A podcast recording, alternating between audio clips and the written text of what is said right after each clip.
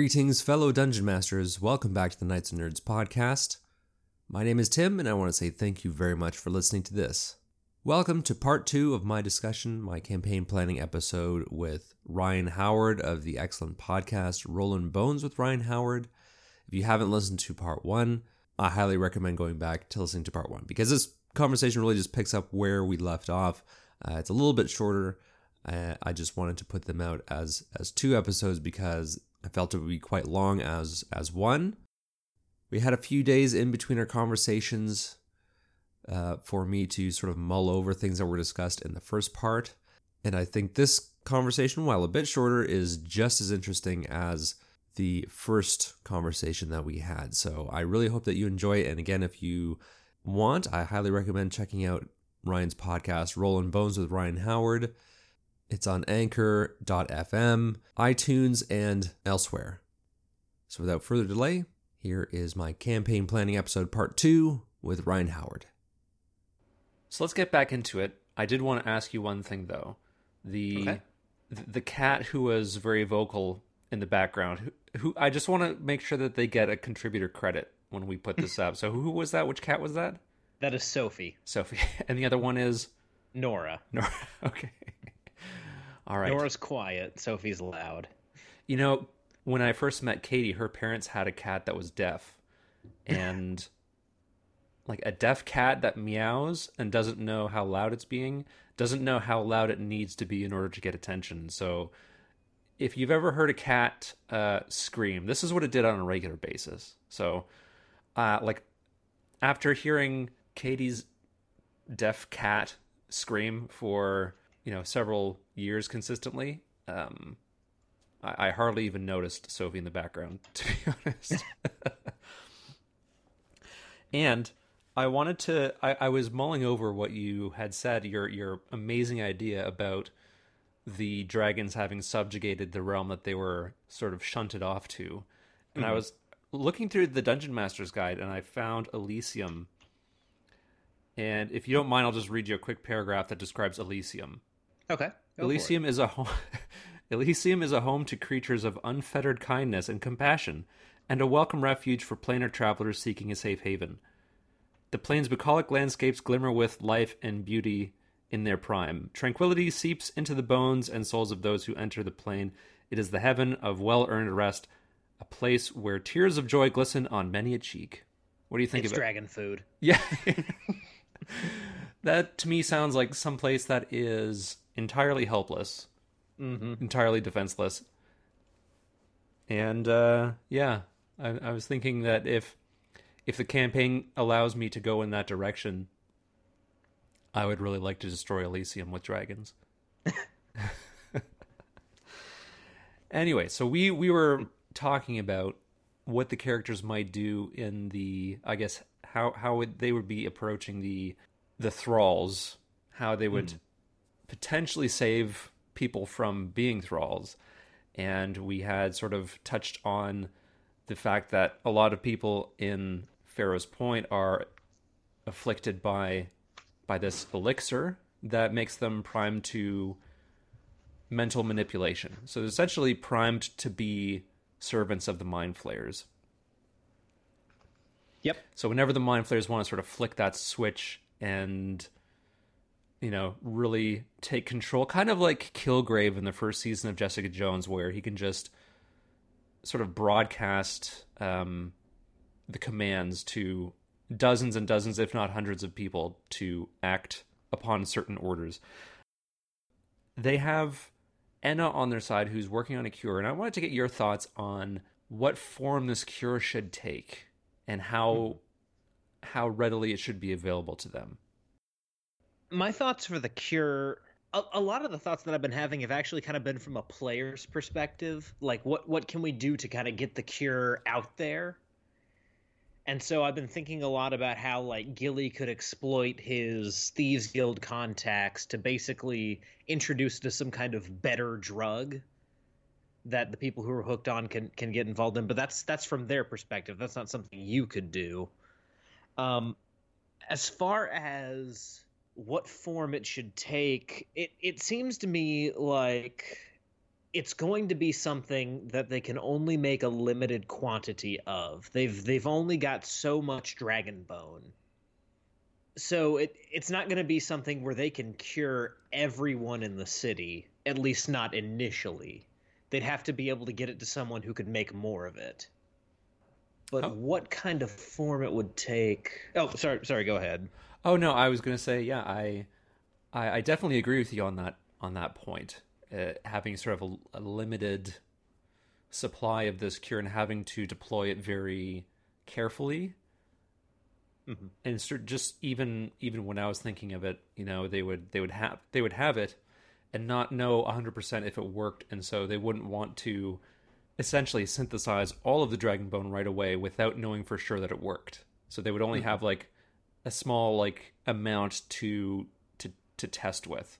The one thought that I that just occurred to me, what if it was some kind of powder that they could secretly like like slip into someone's drink or put it in some kind of like not necessarily like a water supply. That's a little that's too big of a a medium to mix it in, but if they could like go into a a tavern that was full of new life junkies and just start dropping like pellets into drinks. Yeah, that's that's certainly one option. I thought you were going to say um like have a powder and then essentially someone who can cast like gust of wind just sort of aims it at a group of, of them and just kind of gets them to inhale it. You could Yeah. do that. You could do that if it was some kind of like vapor form as well. Yeah, yeah. I mean, the the one by one approach would be, you know, certainly one approach would be very time consuming for them to do, but with, um, you know, the right. I guess they've been making friends and they've been building an alliance, so that would be a great opportunity for them to sort of engage all the people that they've been sort of gathering to their side to help sort of disseminate the cure. Now, another thing that occurred to me: what if, you know, kind of going off of that that vapor form, what if they were able to make it so that they could like almost make it like a smoke bomb where they throw it into a crowd, but in a wide disbursement like that, where it can get to multiple people, it just takes longer for the cure to set in. Like if you're able to give someone a straight up one tablet or one vial of new life cure they'd be cured within let's say 12 hours Mhm. but if you disperse it amongst a crowd like that it would take maybe 48 hours up to maybe even a whole week Oh, that's really interesting. See, I was waiting for someone to say smoke bomb in this conversation. uh, no, that's that's great, and and the the smoke, like the airborne approach, had occurred to me, but I was I was thinking, if it cures them right away, then that's going to be almost almost too easy for them. If they just sort of throw it into a group of of them, and then that's that's it. But if it takes time to become effective, that's I really like that approach. That's really good. So that they still have this threat to deal with, and they're not going to want like if they have deployed it and they're and they get into a tight spot, they're not going to want to turn and fight off or potentially kill these people who they're at the same time trying to cure. I can see some dilemmas coming from that. now this might kind of be like playing the game on hard mode a little bit but what if not only did the cure take a little bit longer but at least initially the urge to use new life would not go away but with the cure in your system if you were to ingest more new life it could possibly kill you Ooh, that would be that would be adding an extra layer of, of difficulty for sure. That's interesting because then they would have sort of their. I think their mission would would have to change. They would have to, at at some point, they would have to sort of try to to suss out these. I'll use the the word distillery. Yep. These little, uh, sh- you know, operations that make the stuff. They'd have to try and and you know shut those down yep although I think there there would be a natural tipping point where the city would become so chaotic that that that would happen naturally, Mhm. or at least the the supply would diminish as things became worse and worse. Mhm. But uh, again, I think that would be another great um, opportunity for the the heroes to sort of use their allies to their advantage. And if you know, I don't want to plant those ideas in their in their heads or tell them that's the approach that they need to take. But on the other hand, they have a fair number of NPC allies on the go right now. And if they have this task that requires multiple people in multiple locations working towards one, I mean, that would at least help um, avoid the possibility that they would essentially have, you know, half a dozen or more NPCs with them when they go to face off against certain uh, villains, right? Mm-hmm. Yeah, no, that would be that would be adding a, a, an extra layer of difficulty that I think they would have to really work hard to get around. From the from the DM standpoint, what do you think would be the reaction of or or the strategy taken by the mind flayers once they figure out oh they can undo all the stuff that we've been doing.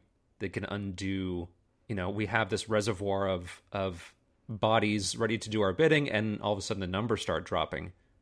Well, I think with the mind flayers, at some point, they will, and, and maybe they already do realize this, uh, but they'll have to realize that there's this group of rather powerful individuals directly working against them. And so it seems to me that the ultimate goal of the mind flayers, once they realize we have this group of individuals that are working against us, is to turn one of them to working for them, or even turn all of them to working for them. So at some point, I think there has to be some kind of attempt to flay the minds of one of the PCs. yeah, yeah, I think so. Um, who would you pick?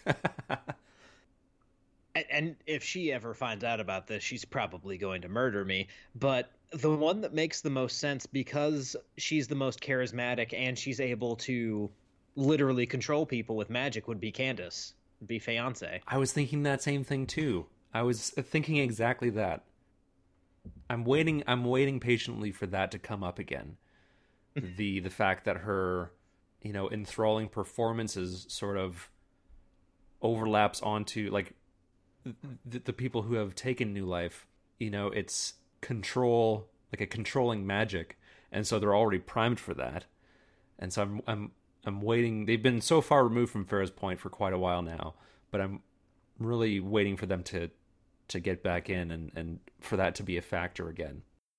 But yeah, you're you're totally right. The mind flayers, like the the fact that the heroes are capable and becoming more capable all the time mm-hmm. has been sort of working for their advantage up to a point where they're now, you know, steadily becoming more suspicious and and the more suspicious they become the less useful they are and the more it behooves them to try to either you know bring them in line or to get rid of them entirely having someone who ingratiates themselves to them like Shigar who's a who's a thrall mm-hmm. and to try to do you think that they would try to say like hey you know if we can get them on new life then we'll have sort of a hold over them and the trouble there would be getting them to ingest new life because they've already seen what it does.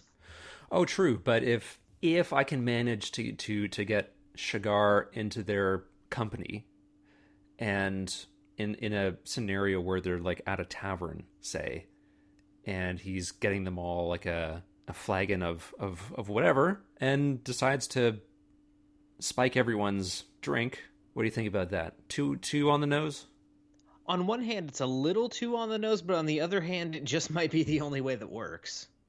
Mm. Yeah, yeah, it's very it's very underhanded. I don't know how I feel about it.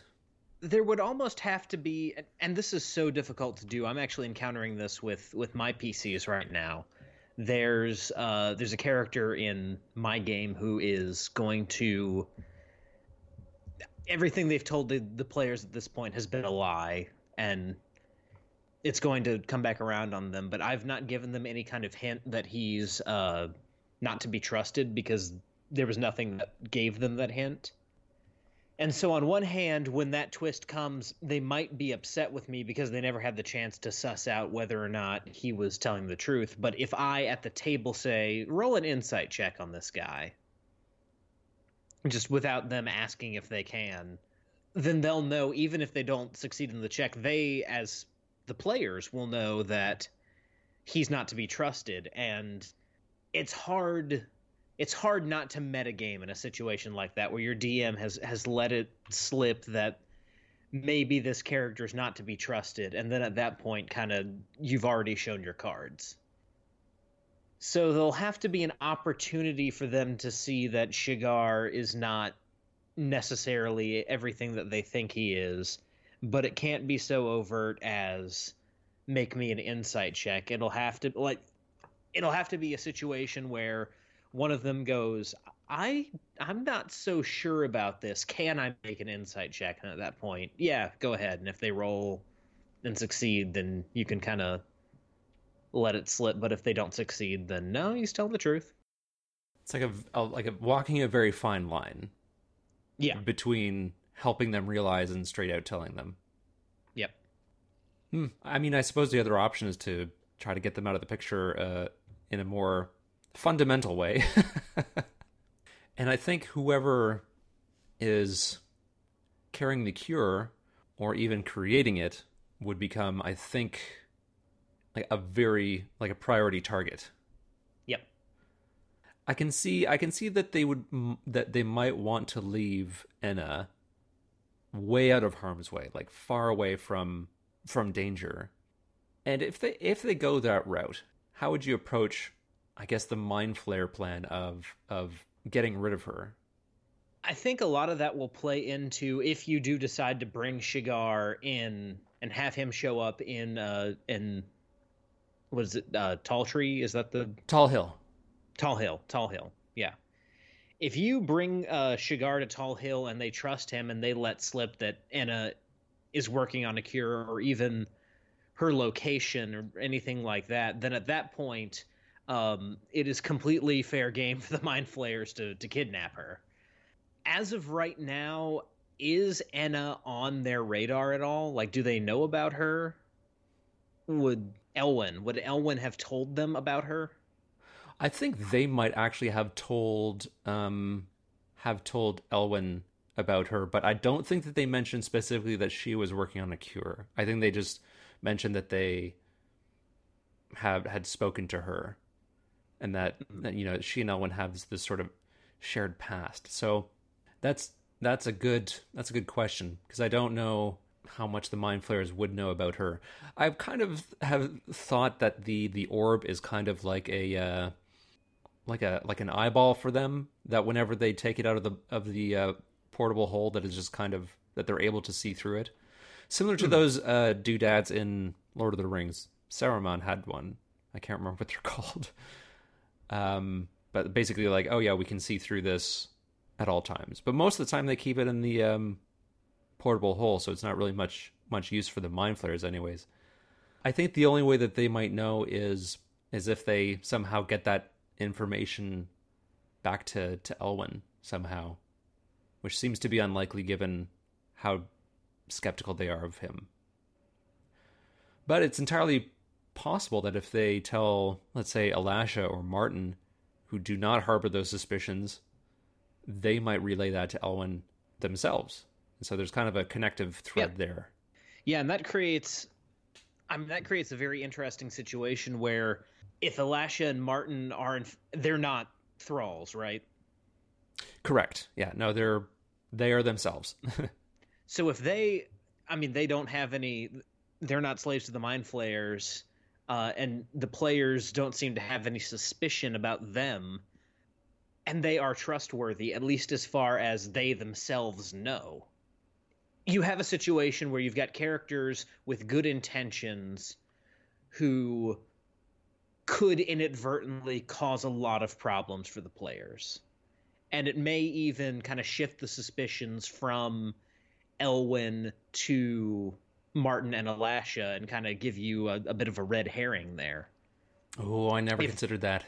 If they tell Martin or Alasha something but don't tell Elwyn because they don't trust him, but somehow that plan like still gets still gets foiled, there's still like the Dragonborn show up or whoever shows up to kind of mess up whatever they had planned, and then they could think maybe it's not Elwyn, maybe it's Martin, maybe it's Alasha, something like that, and then that'll create something interesting, especially for Gilly with the Thieves Guild if they suspect Martin of stuff. I just had an image sort of flash into my head of some kind of confrontation involving Shigar and Alasha and them accusing each other of betraying the alliance in like with the mm-hmm. players and and the, the players sort of having to suss out like who to trust like Yep. who, who here is is who they say they are Which one do you shoot? That one. yeah. Uh, so I had read some stuff on the Mind Flayers about, uh, like on that blog, what the, what the, what monsters know. Have you read anything on that on that web page on that site? What monsters know? Yeah, it's uh, th- this. It's all about essentially what how to tactically use the um, the various monsters in D and D, how they should behave, how to maximize their abilities against against uh, the player characters. And there's a couple of interesting entries about the mind flayers there. There's a, a criticism leveled against them that they're maybe a bit underpowered aside from their like mind blast ability. So if we have like this this group is very dangerous at range. And I think mind flayer tactics are not to get involved directly into combat unless it's a like a last resort sort of thing.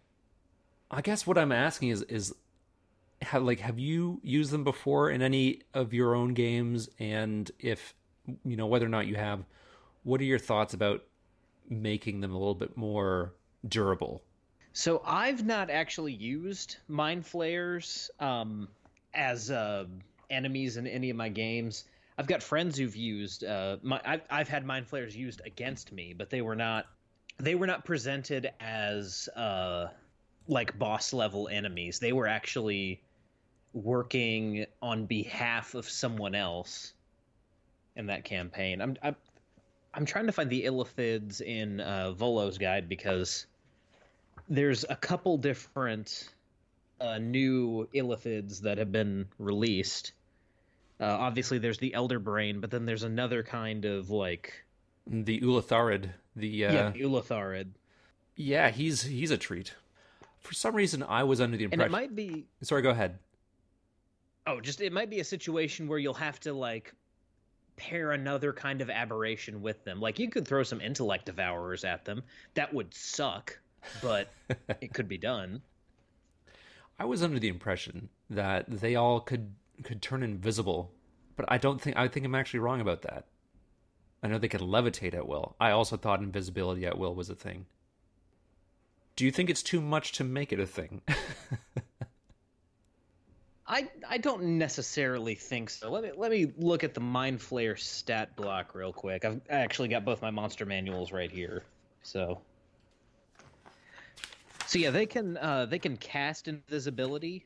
They've got uh spell slots that would allow them to cast invisibility three different slots. But at will invisibility I don't know, that might be a little bit overpowered. Yeah, yeah, perhaps.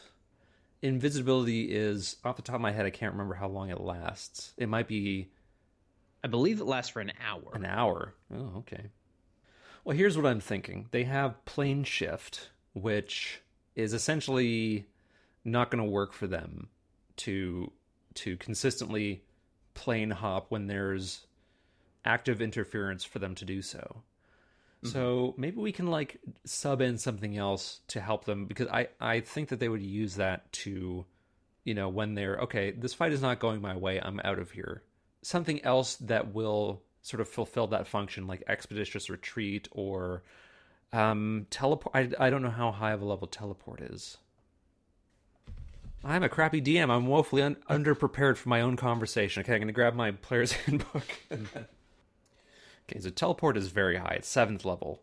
Yep. Yeah, and your average Mind Flayer can only cast up to fifth level spells.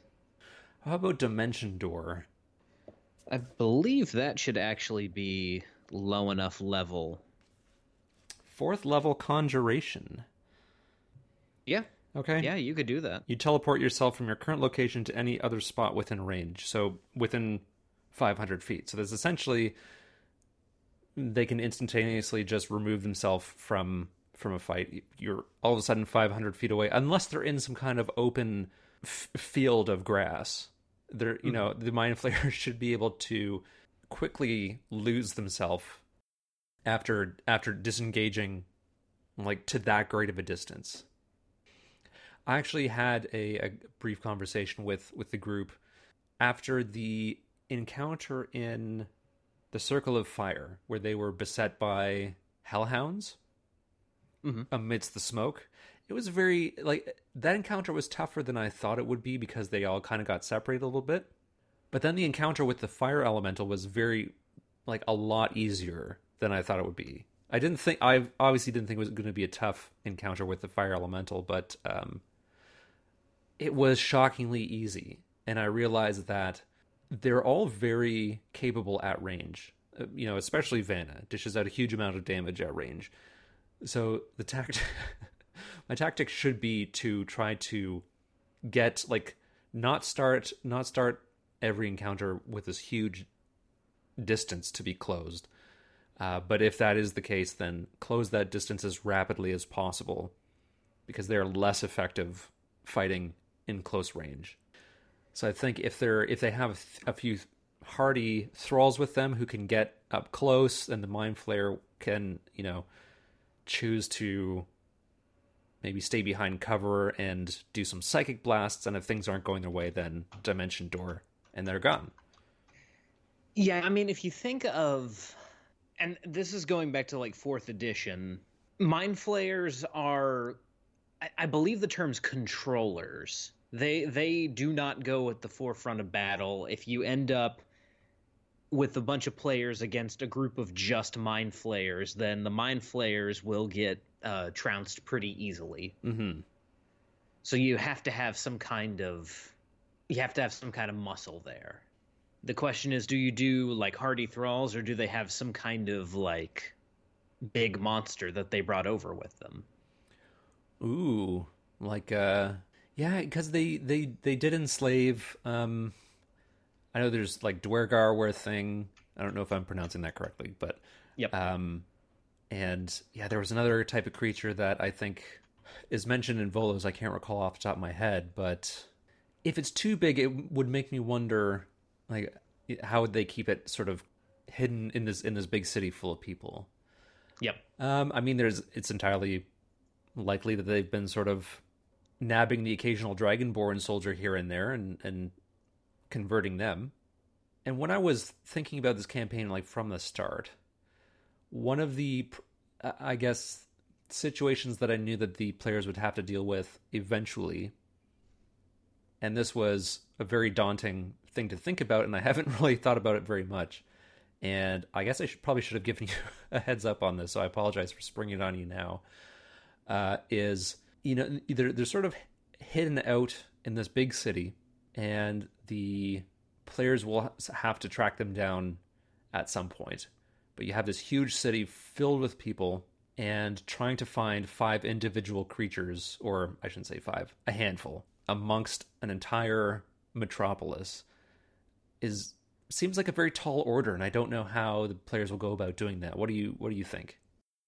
I mean, it helps that you have a ranger. Um, I, I don't remember what what did Vanna decide on for her favorite enemies.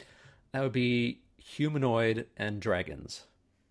Gotcha. So, I mean, with the humanoids, oh no, mind flayers are aberrations. That's right. So yeah, that'd be kind of difficult for them, and there'd be no reason for her to take aberrations as another favorite enemy without ever having encountered one. Hmm. Yeah, that is true. If That could be that could be difficult. if they get if they make some kind of uneasy agreement with the Gith, I could see that it's possible that they might train Vanna or give her an insight into how to track them down. I mean, I think that would be a very slim, like only only in the instance if they actually forge some kind of you know cooperative understanding with with the Githyanki would would they give Vanna that kind of ability to track down what I I created this term f- for uh, the I guess what the Gith are are like the trail that the Gith are following. Uh, what do you think of it? Flare stank. I mean, I, am pretty sure that's how the Gith would refer to it. so they they give Vanna the ability to to follow and to track Flare Stank, mm-hmm. and yeah, that could be that could be something, but that's sort of like a, a very tenuous if, right? Yeah. The other thing that I can think of, since the mind flayers are basically controlling the new life supply, I don't know how directly are they controlling it? Is it like they are making the new life, giving it to their thralls to sell, and then that's how it's getting around the city, or did they enthrall? Oh, that's a good question. That's that's something that I actually had not really asked myself before. I guess I was operating on the assumption that once it kind of got out there and started to spread, that it was kind of a hands off sort of approach. Mm-hmm. That it was kind of self replicating and they didn't have to do too much. Although, like, but I'm open to changing that. I, I didn't have any hard plans one way or the other. Because one thing that would make it a little bit easier on them with their underworld connections, they could find a way into one of the into one of the manufacturer and into one of the distilleries hmm. if you will and from there kind of discover if not outright discover like oh there's a mind flayer in here at least discover some kind of evidence that it's mind flayers that are behind it ooh i think that's a very good and uh, very uh, yeah i mean that just i can see that happening i can definitely see that happening it makes sense. It it flows narratively like perfectly with everything else. Mm-hmm. In fact, maybe they go into one of the dens and find another black orb. Ooh, I I'm so glad we did this. yeah, I had not thought about the presence of his. I guess they would need some kind of I mean, something to tether them to the existing one. Mm-hmm. So having a second one there would, I think, blow their minds. Now that's really terrific. So we've got a lot of possibilities. Some things very contingent upon what the players do, but I guess that's that's par for the course when you're trying to think of what the players will do. And my track record for correctly anticipating their actions has been, I think, at the rate of chance. Mm-hmm. I think I just thought of a uh, something that could make a mind flayer encounter really interesting. Let's hear it what if they had a neolithid with them one of those giant like mind flayer worm things oh boy like don't those aren't those the result of like one of the tadpoles eating all the other tadpoles in the brine pool and then growing out of control yes now mind flayers typically try to kill those right they try to like if that happens to like to a mind flayer colony that's like very bad and they yes. they try to go out of their way to to destroy those things. I think that's at least the way that's written in Volos. Are you are you sort of suggesting that they've like domestic domesticated one? If not domesticated one, contained it enough that basically this would be like this would be like the nuclear option for them. This would be they've discovered our plans. Pretty much all we have to do like to to preserve ourselves now is uh break the glass on our in case of emergency unleash neolithid oh i absolutely love that that is so mean and is exactly something i can see them doing in case of emergency un- unleash so they're they just kind of have it somehow at hand maybe even that they could use the device that the same the same device they're going to try to use to like summon the elder brain to mm-hmm. say, okay, uh, this is not going our way, and we need a very big distraction. So let's br- let's bring in the uh, let's bring in the Neolithid. Probably trusting that the players would uh, would be able to. I, I don't know. Would they think like, hey, if if the if the heroes kill this thing just as well because they the mind flayers think it's an abomination, but uh, allows them to get plenty of distance, um, or or maybe that's it's like okay, well, if we're going if if our plan is failing, then we're going to unleash hell on on this particular group of annoying people. Oh, that's brutal. That's so brutal. Do you are you looking at Volos right now? What's the what's the challenge rating on that uh, on that particular thing? So it is a CR13 creature. Ooh, yes. Now, something that I just thought of. Um, most of this would be reflavoring, um, but you could. I mean, you could beef this thing up uh, if you wanted to do something kind of like specific to your campaign. You mentioned the Illithids uh, capturing some of the Dragonborn. What if they were able to make a Dracolithid, like a dragon, but with the Neolithid like face? Oh, that's because the Neolithid already has acid breath. So instead of having it levitate, you just have it have wings. I think I should step aside and let you like helm the, the like the, the third act of this thing because oh man, that's I can definitely see that happening. I can definitely see if things go if things go wrong enough, then yeah, absolutely. Mm-hmm. Oh, that's I bet you there's some kind of homebrew stats for a dragon flayer. oh. I'm shuddering just thinking about it, and I will definitely be making stats for that that thing as soon as we're done this conversation. nice. So we have a lot of. I feel like we've definitely covered a lot of ground and have thought out like some really great contingencies, some really awesome plans. You know, dependent of course on what the players do. I don't want to railroad them in any particular direction, but I have I feel much more confident now to approach some of these bigger problems that I was dealing with. Uh, not not quite sure how to deal with before. So I really really value your uh, your insight. Well, I think we can probably wrap that up, but we should do this again sometime soon. I want to mention the podcast Rolling Bones with Ryan Howard. Everyone should go listen to it and subscribe to it and give it a five star rating. Thank you. I appreciate that. Did you want to mention anything about that? Like any upcoming things on your on your podcast? Any uh, like you just had Larry Elmore on, and I know you're very ambitious in the in the guests that you want to to get on. Yep. Yeah, we just had Larry Elmore on. That was a great interview. Uh, any of you who have not heard it, I want you to go ahead listen to it. Uh, it's it's a fantastic interview. He was very forthcoming, told a lot of great stories. Um, as of the time we're recording this, I just had another friend of Tim's on the show, uh, Sandro Luketic of Pixel Opinions. He and I talked a lot about, for those of you who are big like Baldur's Gate fans, we talked a lot about uh, video games and Dungeons and Dragons and the intersection of the two. As of the recording of this, uh, I'm going to have uh, Luke Hart from the DM Lair on tomorrow. That episode will go out uh, this coming Saturday as we're recording this.